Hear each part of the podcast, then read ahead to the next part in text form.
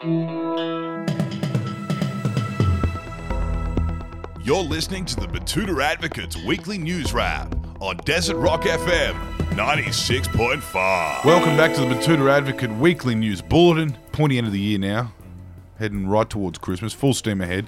You should be getting into your Christmas shopping uh, if you haven't. Betoota Outfitters in town, betootaoutfitters.com online. Now, of course, you're joined by myself, Clancy Overell, editor of the Betoota Advocate. We've got editor at large, Errol Park. How are you, Errol? Good mate, good mate. How you going? I'm good. I'm good. I'm still shaking off a bit of the jitters from the uh, the Christmas party we had out in Lake Betoota. That was a bit of fun.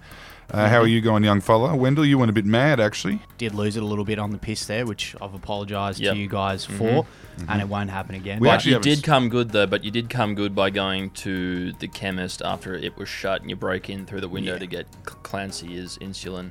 Um, Oh, I did, yeah, and police aren't going to press charges. No, because he did. You know, he just went a bit too hard on the rums this time. Yeah, I know. I know. I he should. I should have prepared myself. Lucky we took had the varnish off that pancreas of yours. well. Lucky we had a unruly drunken youth with us to solve the problem. Um, And so, they always say, lives and learns. lives and learns. Should we get in the news? Yes. What's in the news? Well, the big national story this week, it's been the unfolding spat with China, and our trade minister has screamed, Jesus Christ, what don't we export to China as the list of affected industries grows? Yes, it's getting worse and worse, this spat with China, and it's left the Federal Trade Minister Simon Birmingham in tears this week as China slaps tariffs and export bans on more and more Australian products.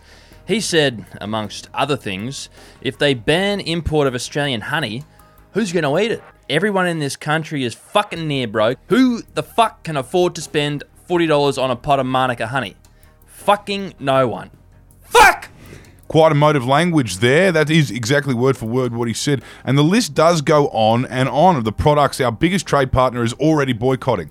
But there is some hope. With the Prime Minister telling us that he's asked Indonesia to pick up the slack from our struggling wine industry. So that's some positive news. I've heard he's also going to uh, work towards opening up Indonesia to our pork exports as well, which I believe they are big fans of. It would be great to make that happen.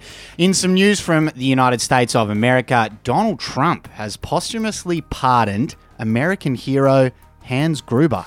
Yes, US President Donald Trump has begun issuing a flurry of pardons during his final days of power, as was predicted by political opponents and analysts and media pundits.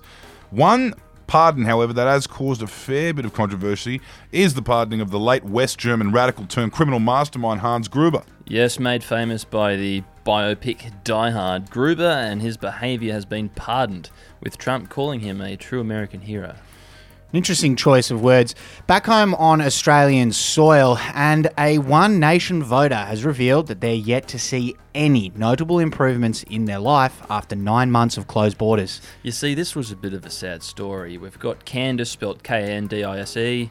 Uh, she was the voter in question who we spoke to, um, and she explained that she's come to the realization that her life has actually gotten a bit shitter since the border closed at the start of the pandemic. Yeah, she said it's almost like war torn refugees actually aren't ruining her way of life, and politicians who use them and other brown people to score cheap political points might not have the actual interests of her community in mind. And in other national news, Australians stranded overseas have snuck home disguised as international students. Yes, if you are listening to this outside of the country, stranded as an Australian citizen, you may as well get your best Supreme shirt on and find a way to get home via Darwin, of course.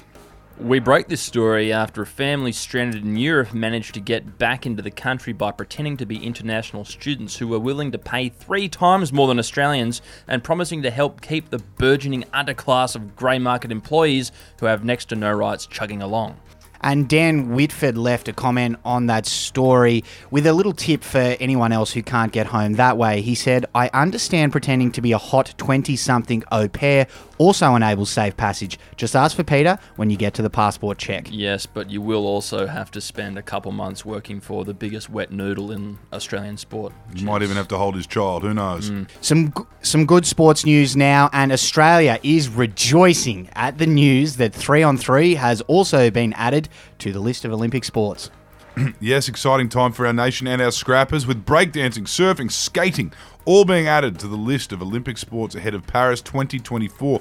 The International Olympic Committee has caved and finally allowed three on three punch ons. But they still haven't revealed whether alcohol will be classified as a performance enhancing drug for the event. but Australian power brokers and our brown liquor industry are reportedly pushing very hard for it to be allowed.